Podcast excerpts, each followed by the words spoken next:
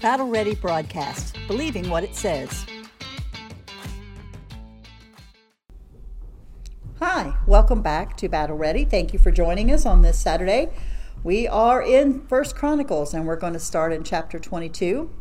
We appreciate you joining us. Get your Bibles out, read with us, take notes, send us messages. You can talk to us while we're teaching. We'll be glad to try to answer anything we can or at least bring it up in discussion. So we'll start with Laura. Or look at it and not have anything to say whatsoever because we haven't thought about it yet. That's true. we but, don't have all the but answers. the intention is that we it just good to talk intention. about. We're going to believe right. what it says, and we're going to try to go through it. So we're in First Chronicles again, chapter twenty-two. Laura, we picked up where David stopped the plague after buying the threshing floor. How you want to go into this one? Like usual, out of left field. That's fine. I want to talk about, just for a second, 10 virgins. Okay? And I want to talk about, in the New Testament, we talk about the wise and the foolish, the 5 wise and the five foolish. Mm-hmm. We're talking about girls waiting for a wedding feast, mm-hmm. waiting for the bridegroom to come. And what's important about that story is that all 10 of them had oil once. Mm-hmm. Right?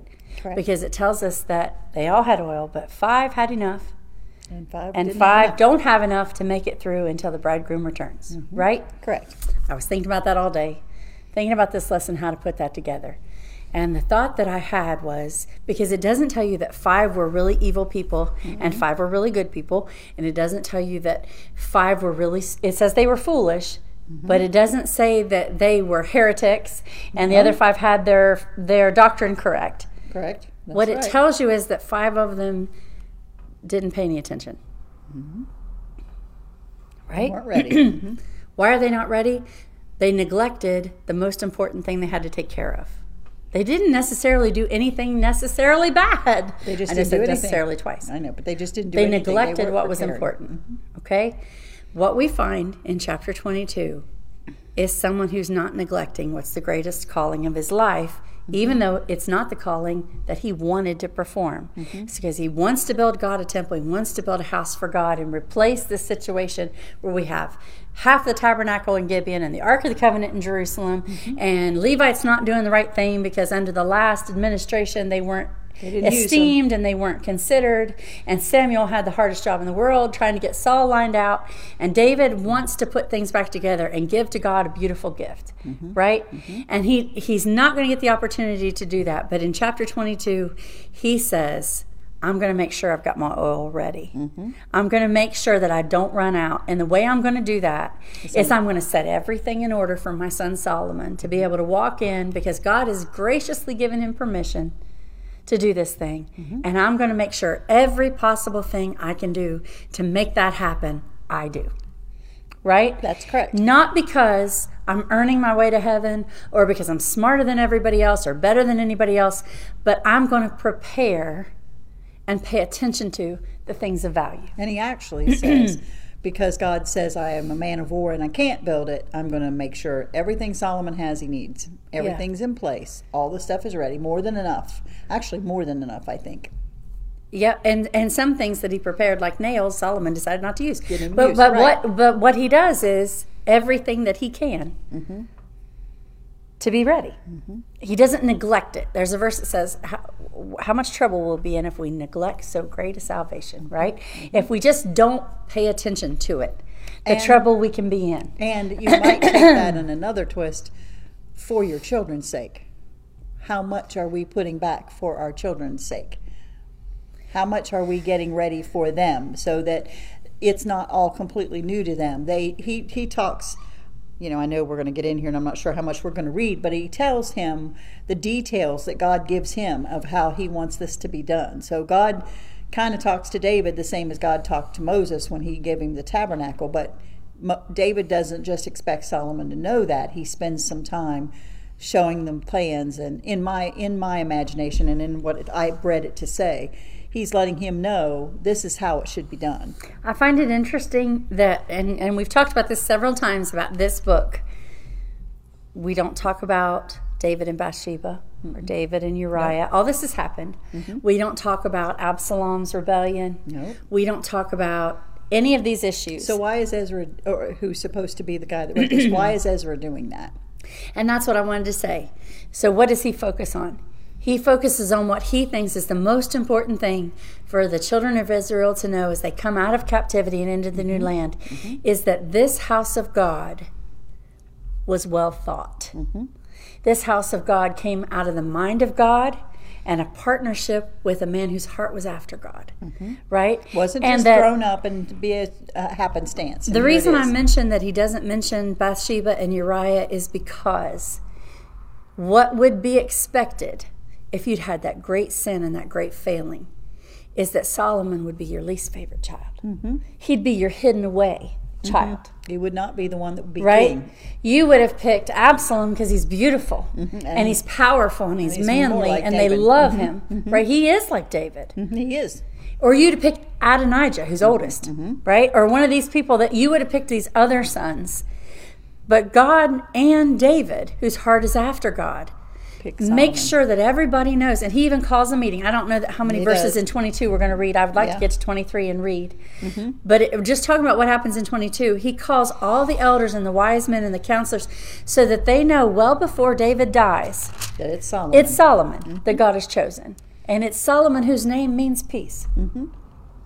And- right? And God I says, can't build this temple because I am a man of war, but the next king is a king of peace. peace. Mm-hmm. And this king of peace has been given permission by God, and I want all of you. He didn't just line up nails and wood, Then- he but- lined up men. Mm-hmm. and, and Right? and jobs. And here's what you need to And do. And when we started this book, we said one of the great things about a great leader like David is that he lined up the men. Mm-hmm. He said, These are the mighties.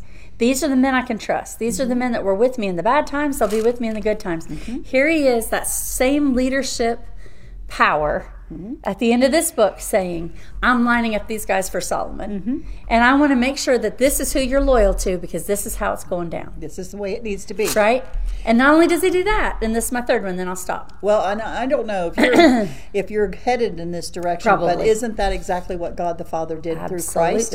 Right? He's lining it up, and, and if you start to see that Zechariah, picture, John the Baptist, Mary and Joseph. Correct. Right? Let's let's get this all ready because my son's coming. and He's the Son and of he's Peace. the son of peace. Mm-hmm. And when he gets here, that he's got a you- job to do. Mm-hmm. And I want you lined up and ready. And Prepare ready, the way. Here's what it's going to be. Here's how it's going to Prepare work. I already I fixed this like those wise virgins. Mm-hmm. What's different about you? What's different about John the Baptist? Well, he's called from his mother's womb, but he's a man. What's different about him? He's prepared. He's he's preparing. He's the way. preparing the way for the King of Kings. He's thinking about what matters. He's got his lamp full of oil. He's not neglecting what's important.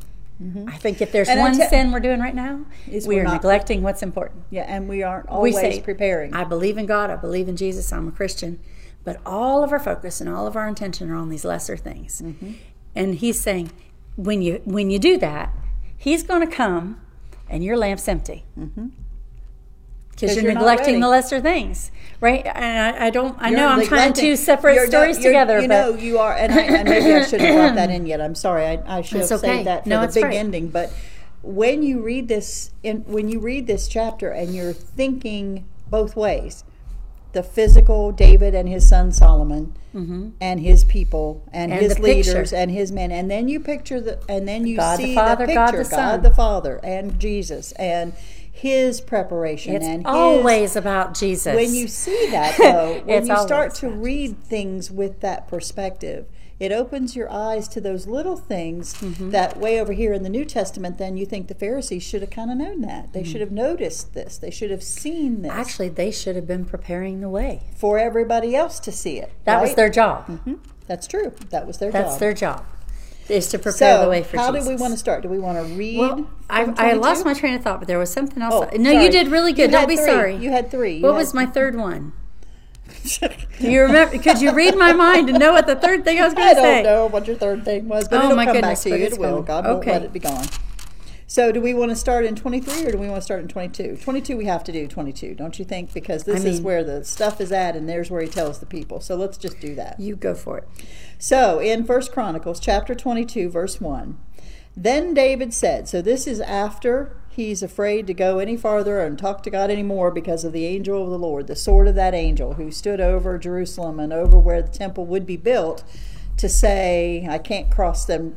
You know, we had our own little blessing in that conversation last time because you can't cross the blood, right? You basically it's you can't what's going to happen on that threshing floor that's what happened when Abraham offered Isaac. That's where all these things happen.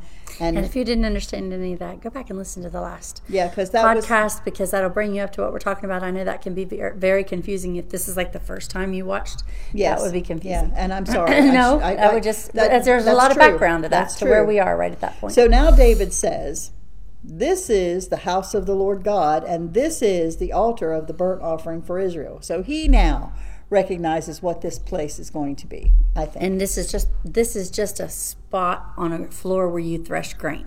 That's it. Go ahead and All we have background. right now is a temple, a tabernacle, a tent that's in Gibeon, and the Ark of the Covenant. David's brought back into Jerusalem, but everything's out of order and out of whack. Mm-hmm. He's trying his best to put things back the way they ought to be. Mm-hmm. And the priests and the Levites are not where they ought to be. Mm-hmm. And there's been some judgments and some consequences, major consequences, Mm-hmm. because everything's out of order, right? And we're trying to get things back into order. So David wants to build a permanent Mm-hmm. place for the, the temple to be and the Ark of the Covenant to dwell inside, Mm-hmm. which also represents Christ, but we'll talk about that later, Mm-hmm. in this spot. But all he's doing right now is standing on that ground and saying, This is where it's going to be. Mm-hmm. And when he says that, he begins to prepare. And he starts planning. Okay. Even in his mind, he's starting to think. Verse 2, right? Go on or wait? You got another thought? The thought I had is on the rim of my mind. Go ahead. It's Candle circling the the either the toilet or ready to come out. I don't know. The candle of your brain? That's right. Verse 2 And David commanded to gather together the strangers that were in the land of Israel, and he set masons to hew wrought oh. stones to build the house of God. He prepares the supplies, David does for the temple. He prepares the men mm-hmm. for the arrival of the temple. And it's gone again.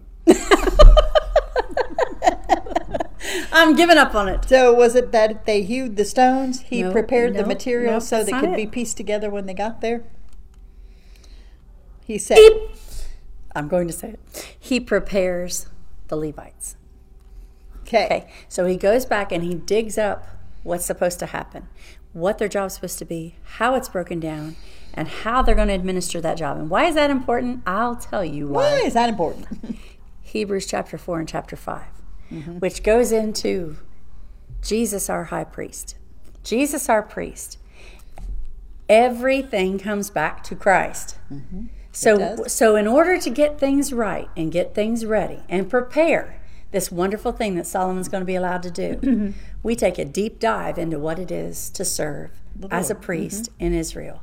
And Christ answers every description. Right? he does. which wouldn't have happened.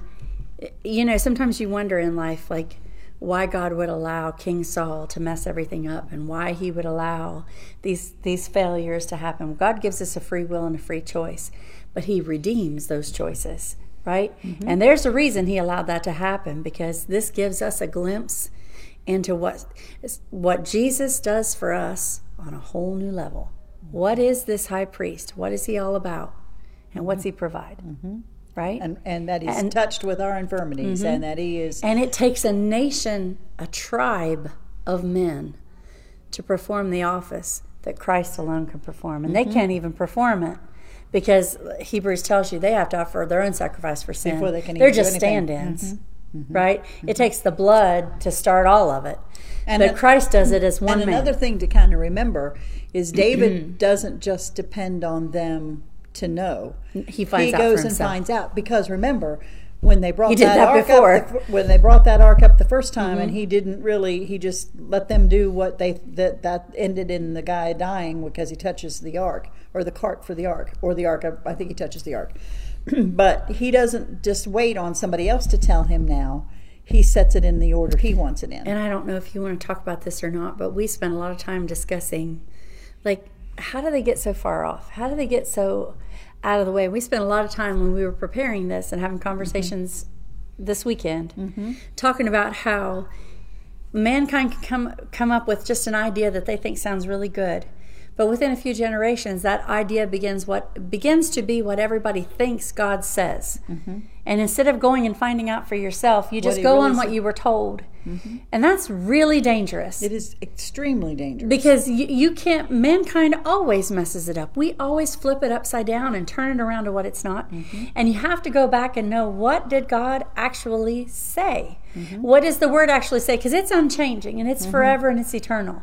And our opinion on it is nothing at all. Right, and and it's okay if Right. we have a difference of an opinion. We right. had a conversation But don't today. exchange your opinion. for what it says. For what it says. and that's kind of why I think that our podcast kind of motto is we're, we're Find out for yourself. We're reading what it says. We are believing what it says To the best of our ability. to the best of we're now. Are we going to be wrong about things? I'm Yes. sure we will be because we do not have the all-knowing, all-seeing, all everything that God is. But sometimes, and I don't know if you do this. I know we've talked about this though.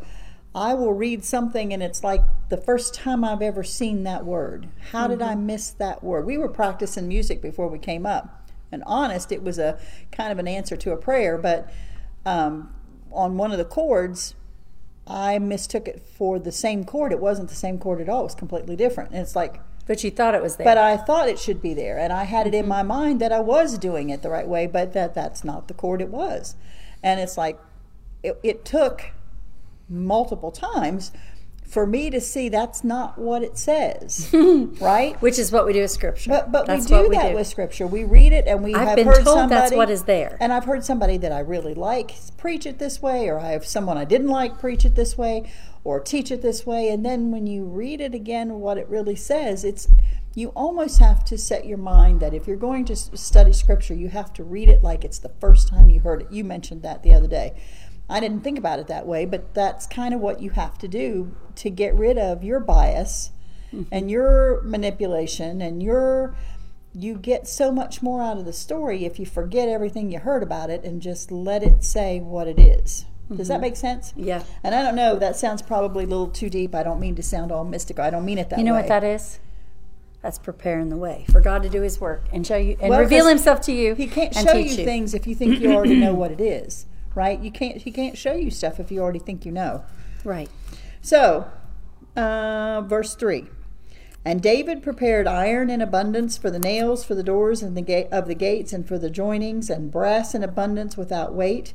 Also cedar trees in abundance for the Zid- Zidonians, and they of Tyre brought much cedar wood to David. And David said, Solomon my son is young and tender, and the house that is to be builded for the Lord must be exceedingly I love this word. magnifical. Mm-hmm. I like that word too. I've been using it in every day. Of fame, have you? I have since I read this. Exceedingly magnifical of fame and of glory throughout all countries. He doesn't want this just to be something that's just an okay house. He wants his God's house to be magnificent.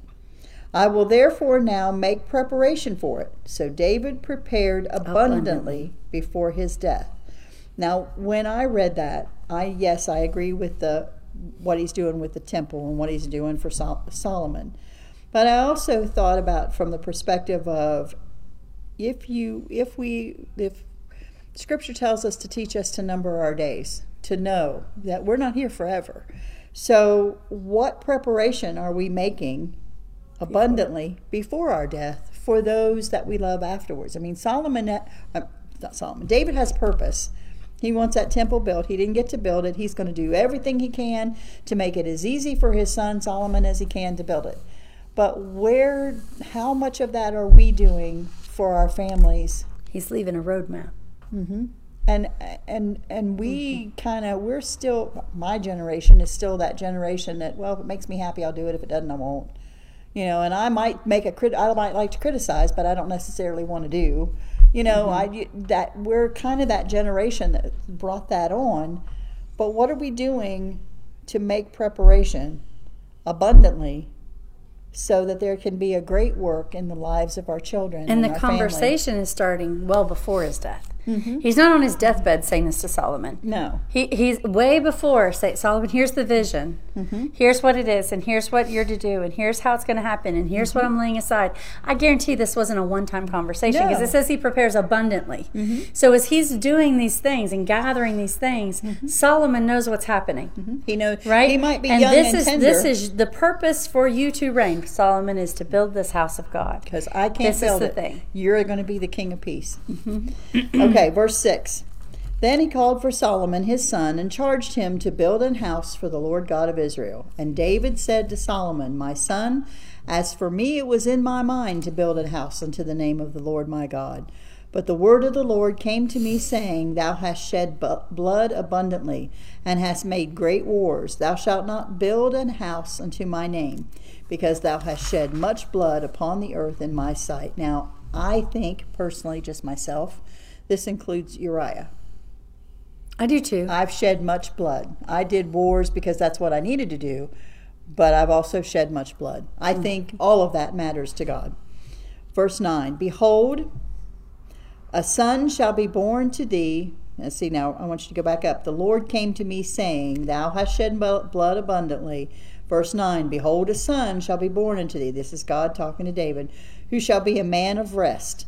And I will give him rest from all his enemies round about, for his name shall be Solomon, and I will give peace and quietness unto Israel in his days. Mm-hmm. He shall build a house for my name, and he shall be my son, and I will be his father, and I will establish the throne of his kingdom over Israel forever. And I think just for a little bit right there, we just kind of went from Solomon to something bigger. Right? Absolutely. we went. We're talking about Solomon, but we're, two referencing something way bigger than just Yeah. that. Now, my son, verse 11 The Lord be with thee, and prosper thou, and build the house of the Lord thy God, as he hath said of thee. Only the Lord give thee wisdom and understanding, and give thee charge concerning Israel, that thou mayest keep the law of the Lord thy God. Then shalt thou prosper, if thou takest heed to fulfill the statutes and judgments which the Lord charged Moses with concerning Israel. Be strong and of good courage, dread not, nor be dismayed. Wonder why he told him that. He's quoting Joshua Mm-hmm. Why? What, what's Joshua saying? because that's what, what the conversation between Moses and Joshua. When Moses says, "You know what? I can only go this far, Joshua, but you're going to cross over as his son in the faith. You're going to cross over and you're going to lead the people to do exactly what God said that you can do.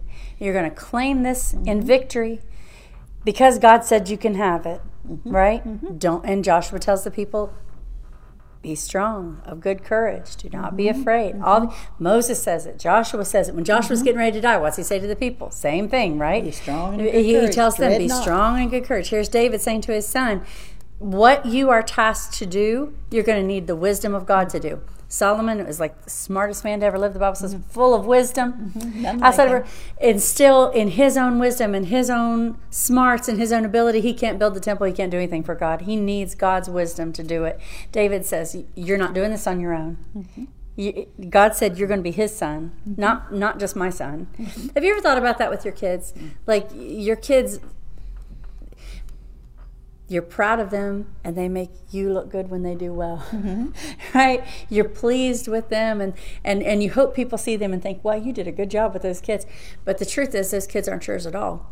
They never were. they came from god. They go to god. They answer to god. He'll be mm-hmm. their father mm-hmm. if they surrender to him. He'll lead their life. He'll do through them what he wants to accomplish. And we and the the hardest part and the best part at the same exact time is us getting out of the way like, I'm here to introduce you to God the Father, introduce you to His Son, Jesus Christ, show you what it's like to walk in the Spirit.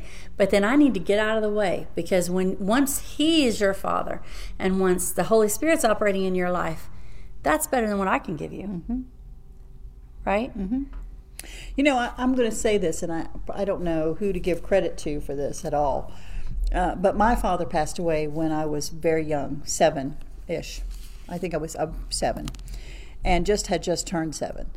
And I remember someone somewhere. I used to, I had an aunt and different people who would come and pick me up and take me to church, you know, before we actually, the family all got into church really good. And I can remember somebody somewhere and I really don't even know who this belongs to. Someone somewhere said they were talking about God the Father, and they were talking about Him so. I mean, for a seven year old to even pay attention to what they were saying. And I was paying attention to what, then they kept saying, you know, it doesn't matter that I don't have an earthly father, but if I have a heavenly father, and and that I could talk to him anytime and that I could take everything to him and I could have you know I had a father who would listen to me even if I didn't and I don't even know who said all that but I never forgot that and I can remember as a child talking in my mind to my heavenly father because there were things I wanted to tell my earthly father and he wasn't here.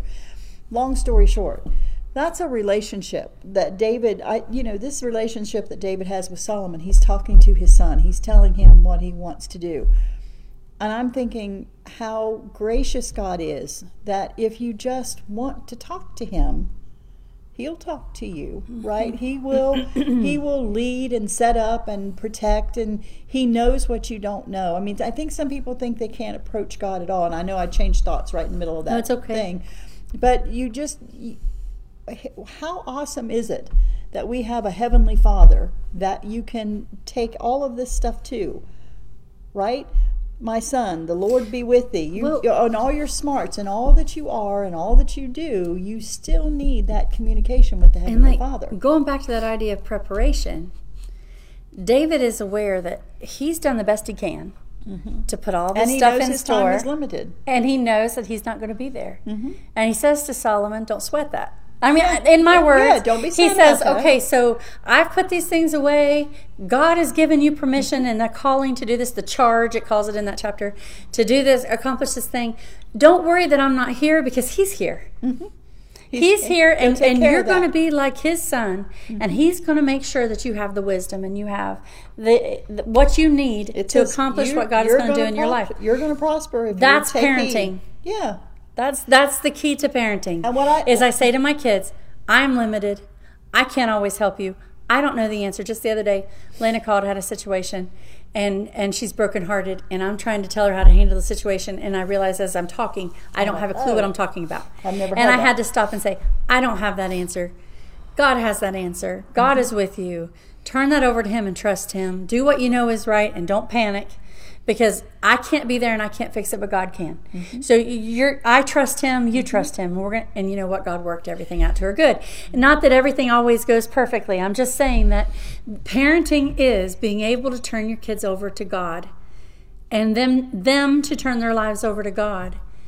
And if you've done that, give. you've succeeded. Well, because you can't always fix it, and that's where be we started. That's what started Right? that whole conversation about my heavenly Father.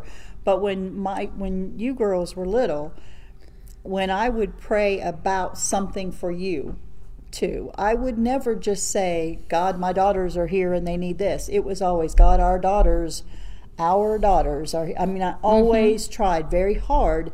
Maybe I didn't always 100% of the time, but I tried really hard to share to to pray in a way that I recognized they belong to him, you guys belong to him more than me but I just got the privilege of being the mom you know mm-hmm. And I think when we're talking about the preparation that, that mm-hmm. David's making and the stuff he's getting lined up maybe that's the kind of stuff we need to line up for our families. They need to understand that yes I'm your mother like you did with Lena. Yes I'm your mother but it's God who's got the answer to this. You know, we we prepare them for those hurts and those aches and those sad things and the good things, you know, by by making sure they know who God is. Mm-hmm.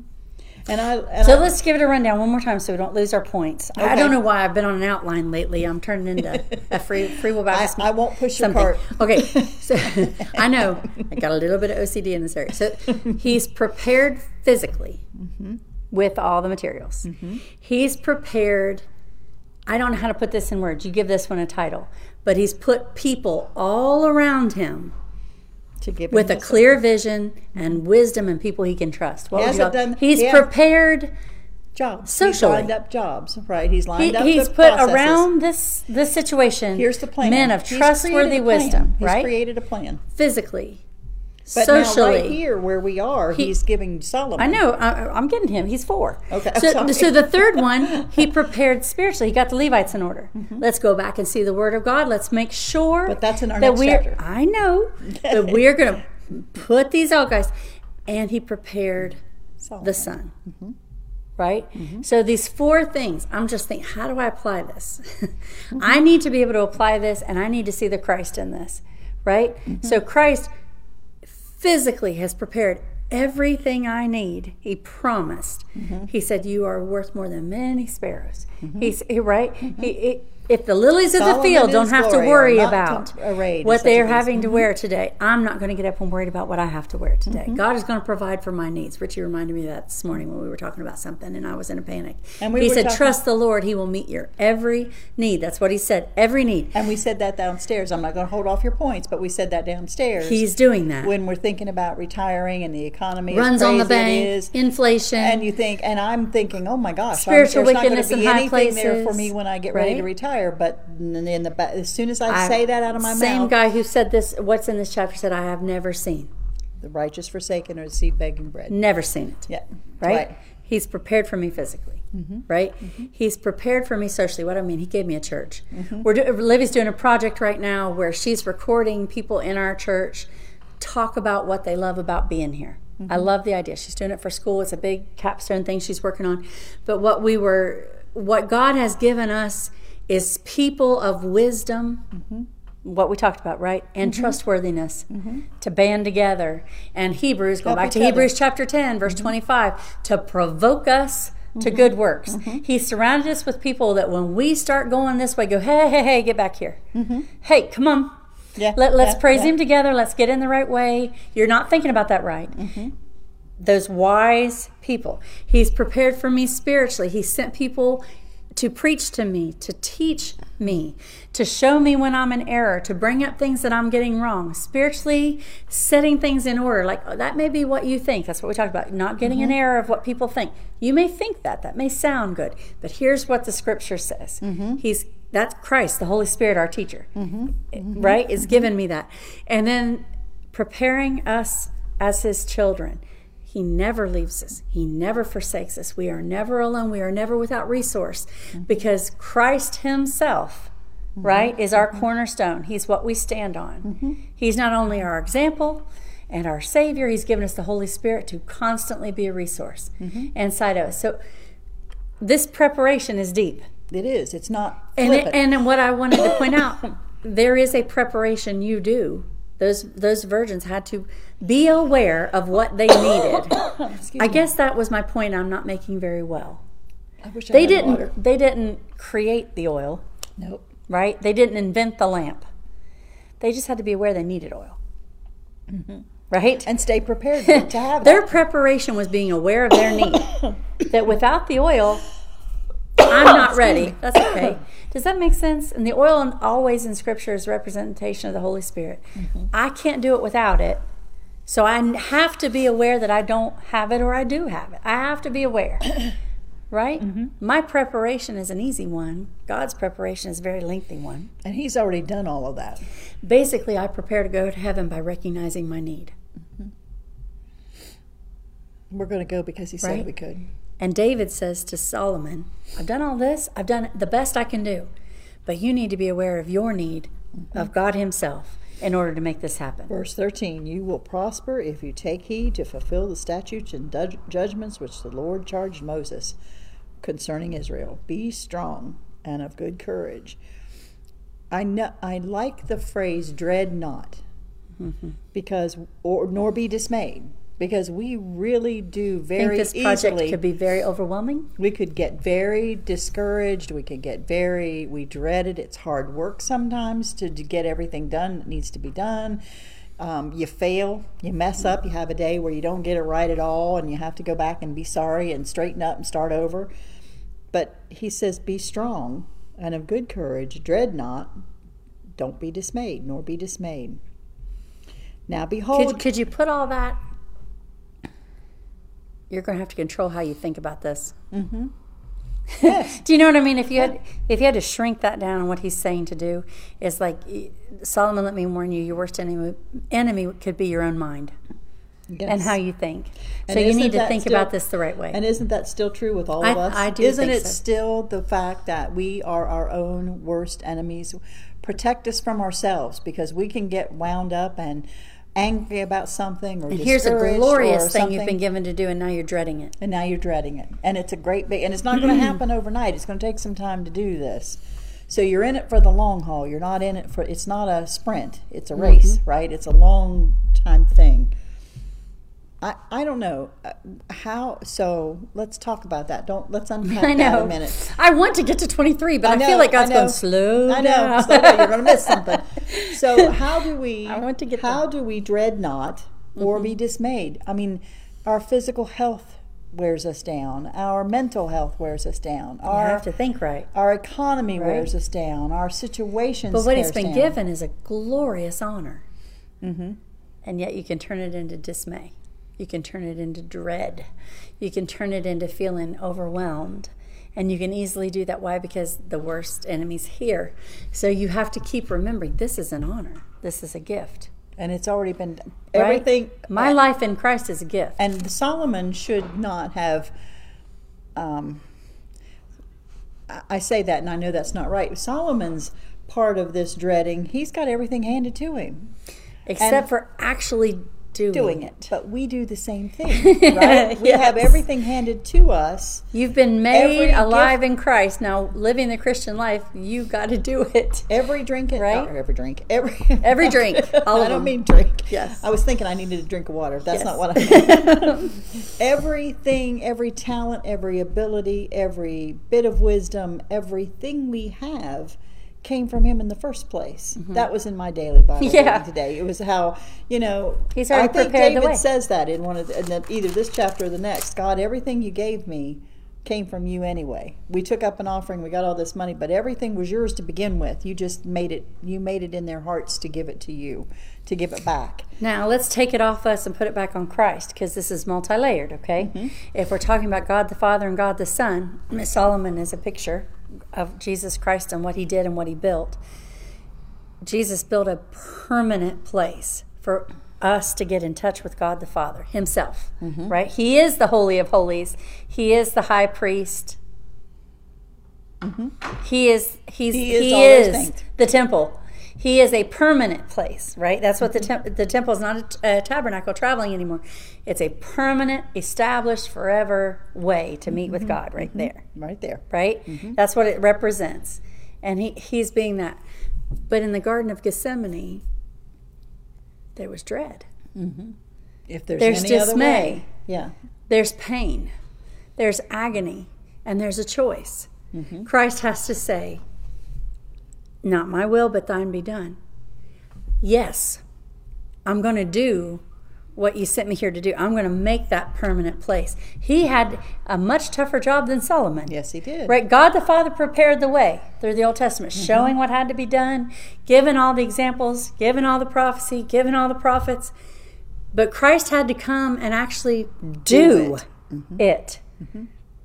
Right? And he had to say yes. And he had to overcome this. The mental, yeah. Because as a human being, there's dread and there's dismay and mm-hmm. there's fear, right? Mm-hmm. There is. And there's pain. And he and has to, he's, anger, and he's praying till there's, i- i- his sweat was as great drops of blood. When he comes to say, Will you please pray with me to mm-hmm. his disciples? But ultimately, the disciples can't do anything to help him because they're not able. They don't have it. And he has to build it. He alone builds it, that permanent place. And just just think about like there's a lot to that. Do not be afraid. Do not be dismayed. Do not, Do not dread. dread. Don't, yep. Be of good courage. The Be victory he won was more than a I don't I don't know. It's it's a physical than victory. It's a mental victory. It's a spiritual victory. It's it's a it's a timeless victory. It's victory, Mm-hmm. but it's because he chose to actually do it. Because he didn't have to. because he didn't have to. And he was obedient to the Father. So in Solomon, roll Right. back to Solomon, he can decide not to do this. hmm He doesn't have to build this temple just because his father said David's going to die. David dies, he would He's never king. know. How would he know, right? He's king. But he does out of obedience to the Father. And Mm-hmm. Jesus did out of obedience to his Father. Verse 14 Now behold, in my trouble I have prepared for the house of the Lord a hundred thousand talents of gold, and a thousand thousand talents of silver, and of brass and of iron without weight, for it is in abundance. Timber also and stone have I prepared that thou mayest add thereto. Moreover, there are workmen with thee in abundance, hewers and workers of stone and timber, and all manner of cunning men for every manner of work.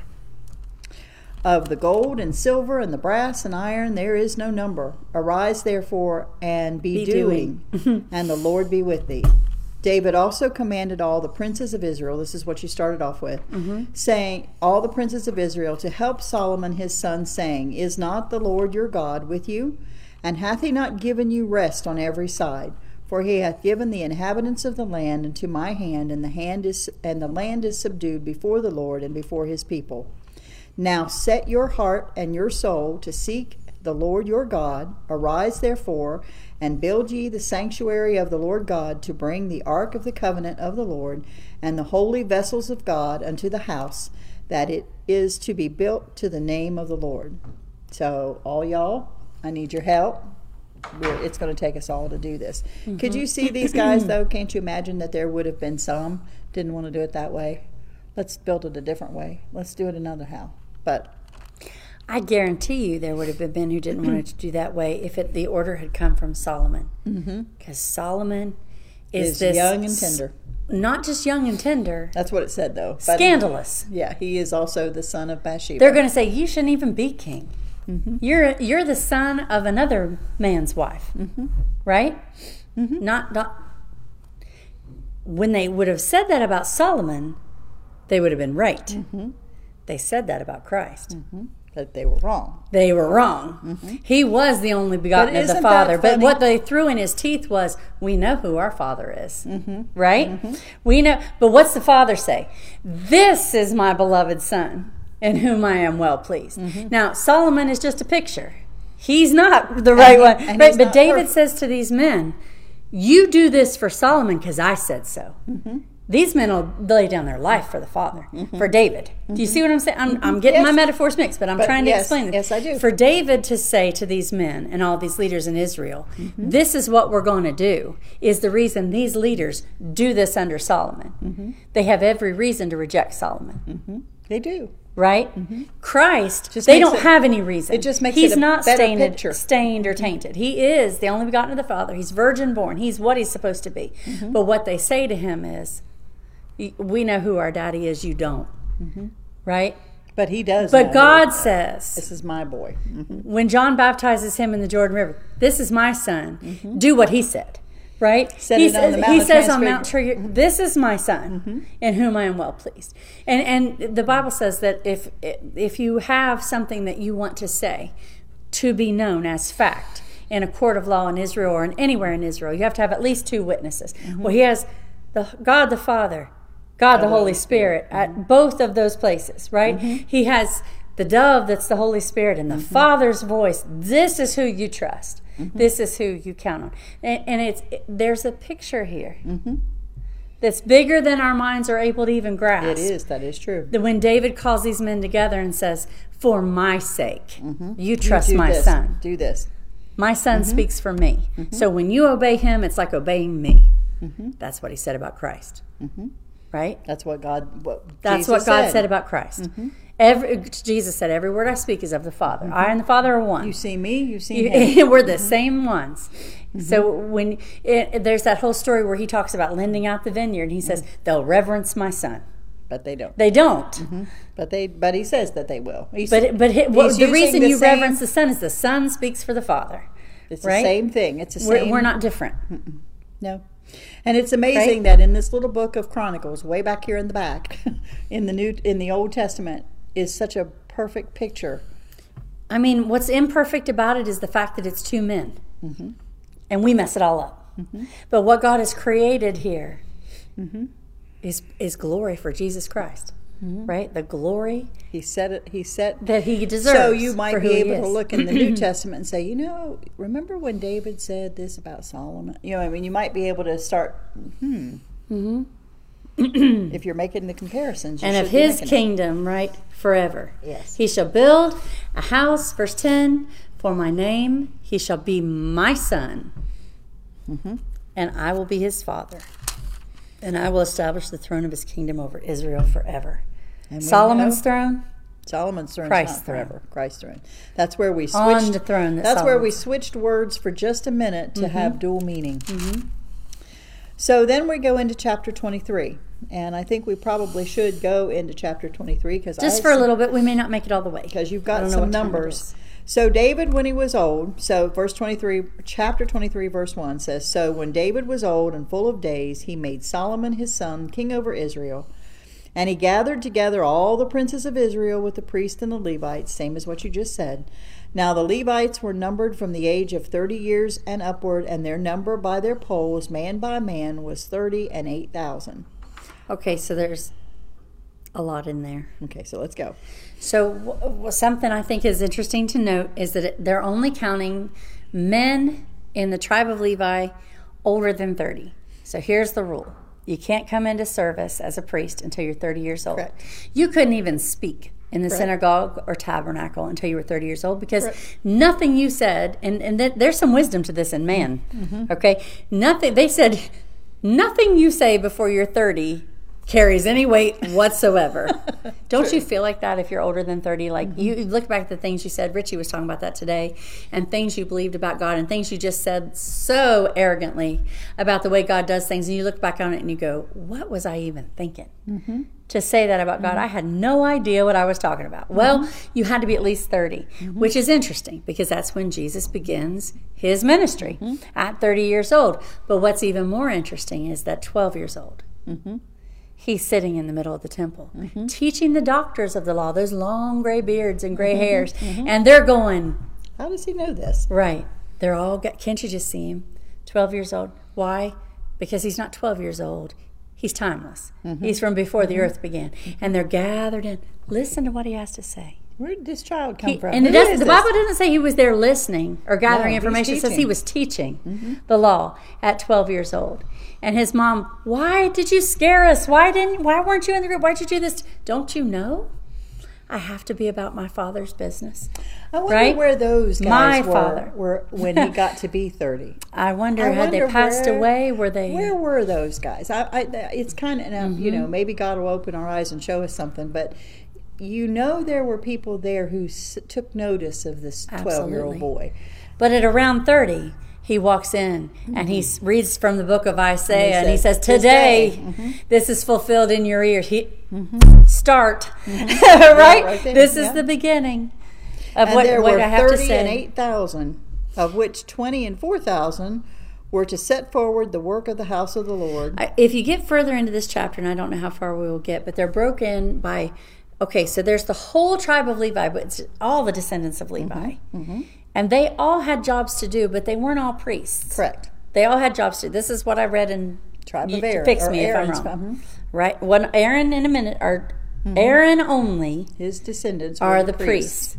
But all Levites had the responsibility Yes, of the temple. Yeah, they did. And some of them had the responsibility of the outside of the temple. Mm-hmm. And some of them had responsibility for the inside of the temple. Mm-hmm. And some of them had responsibility for the teeniest, tiniest details of Mm-hmm. the tools in the temple. And they would be called up, like there'd be like tur- you took turns. You didn't constantly do that job, Mm-hmm. but they would call you up and you would serve. That was your inheritance. Levites didn't even own land because their inheritance was God Himself, Mm-hmm. right? They, their inheritance was God. That's what Moses said. Now that changed because they broke all the rules, but their inheritance was Christ and uh, God, and they take turns doing those things. But Aaron's, what you said, his descendants are the priests, and not everybody's a high priest. There was only one at a time. right? Mm-hmm. There's one of those, and it wasn't always the same guy, right? You, mm-hmm. they turns with that. But there was also a priest that handled the shewbread, and a priest that handles the candlestick, and a priest that offers the sacrifice, and a priest that offers right. Mm-hmm. There's all these different things going on, and what all these And the different things mean, and, and the music. And the cleaning and the bringing in the water. So and what you're about to read, so so it said there's 38,000. Here's how it breaks down.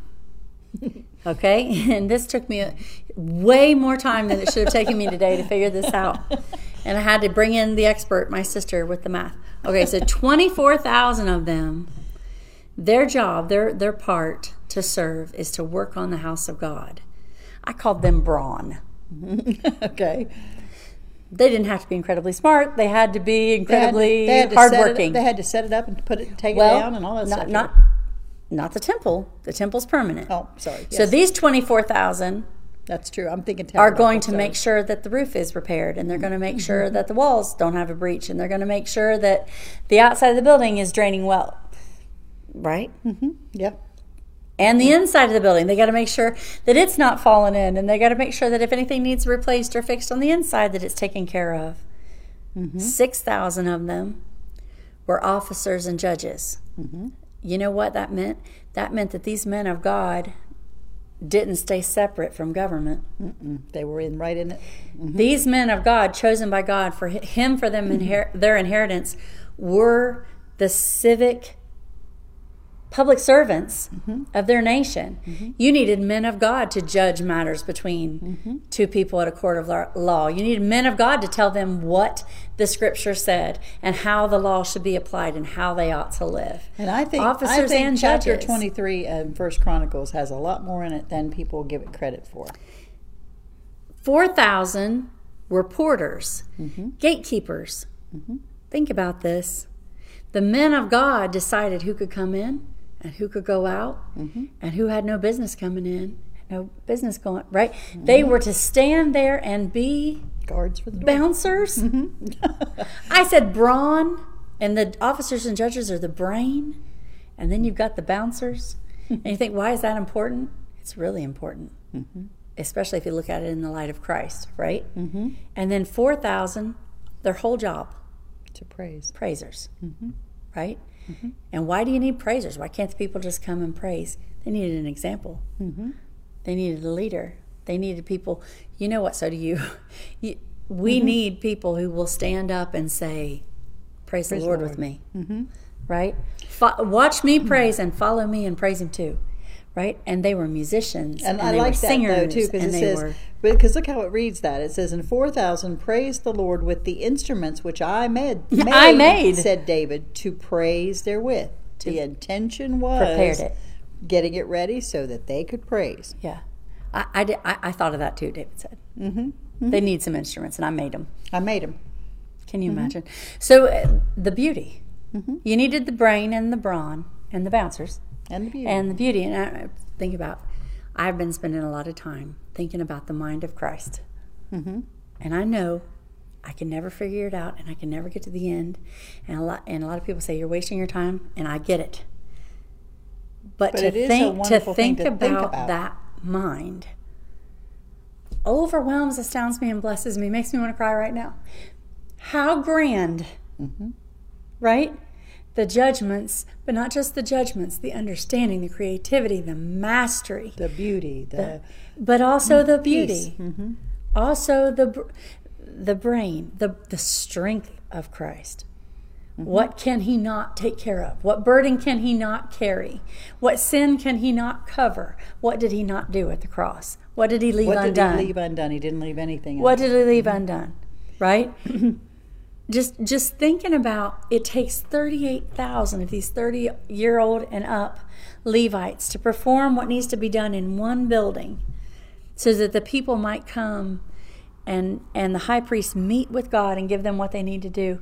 And think about that mm-hmm. job being done by Christ himself but exponentially better and mm-hmm. more and one person. everyone on earth that they want to can come mm-hmm. and experience his strength. And tap into his brain and right be protected by the fact that he is the door the mm-hmm. porters the gatekeeper. He said i am the door. You don't come in unless you go through me. Right? Right, right. he's the gatekeeper. Mm-hmm. And the praise. The, what is christ constantly doing? He is praising the father. He's, giving praising to god, the God. father and mm-hmm. giving glory to his father and obedience to his father. And think just i don't know. It overwhelms me to think that i can't even get this close to what he is and what he's mm-hmm. provided and what he's mm-hmm. done and what his office is. And is you can be overwhelmed by just that simple little thought. So can you imagine what it's going to be like when we get there? No. there? When it hasn't even entered into our hearts and minds what He's got prepared for us. Can you imagine when we have a brain that thinks like Him? How how how is that going to not be the most amazing thing ever? Listen to this from Hebrews chapter 5.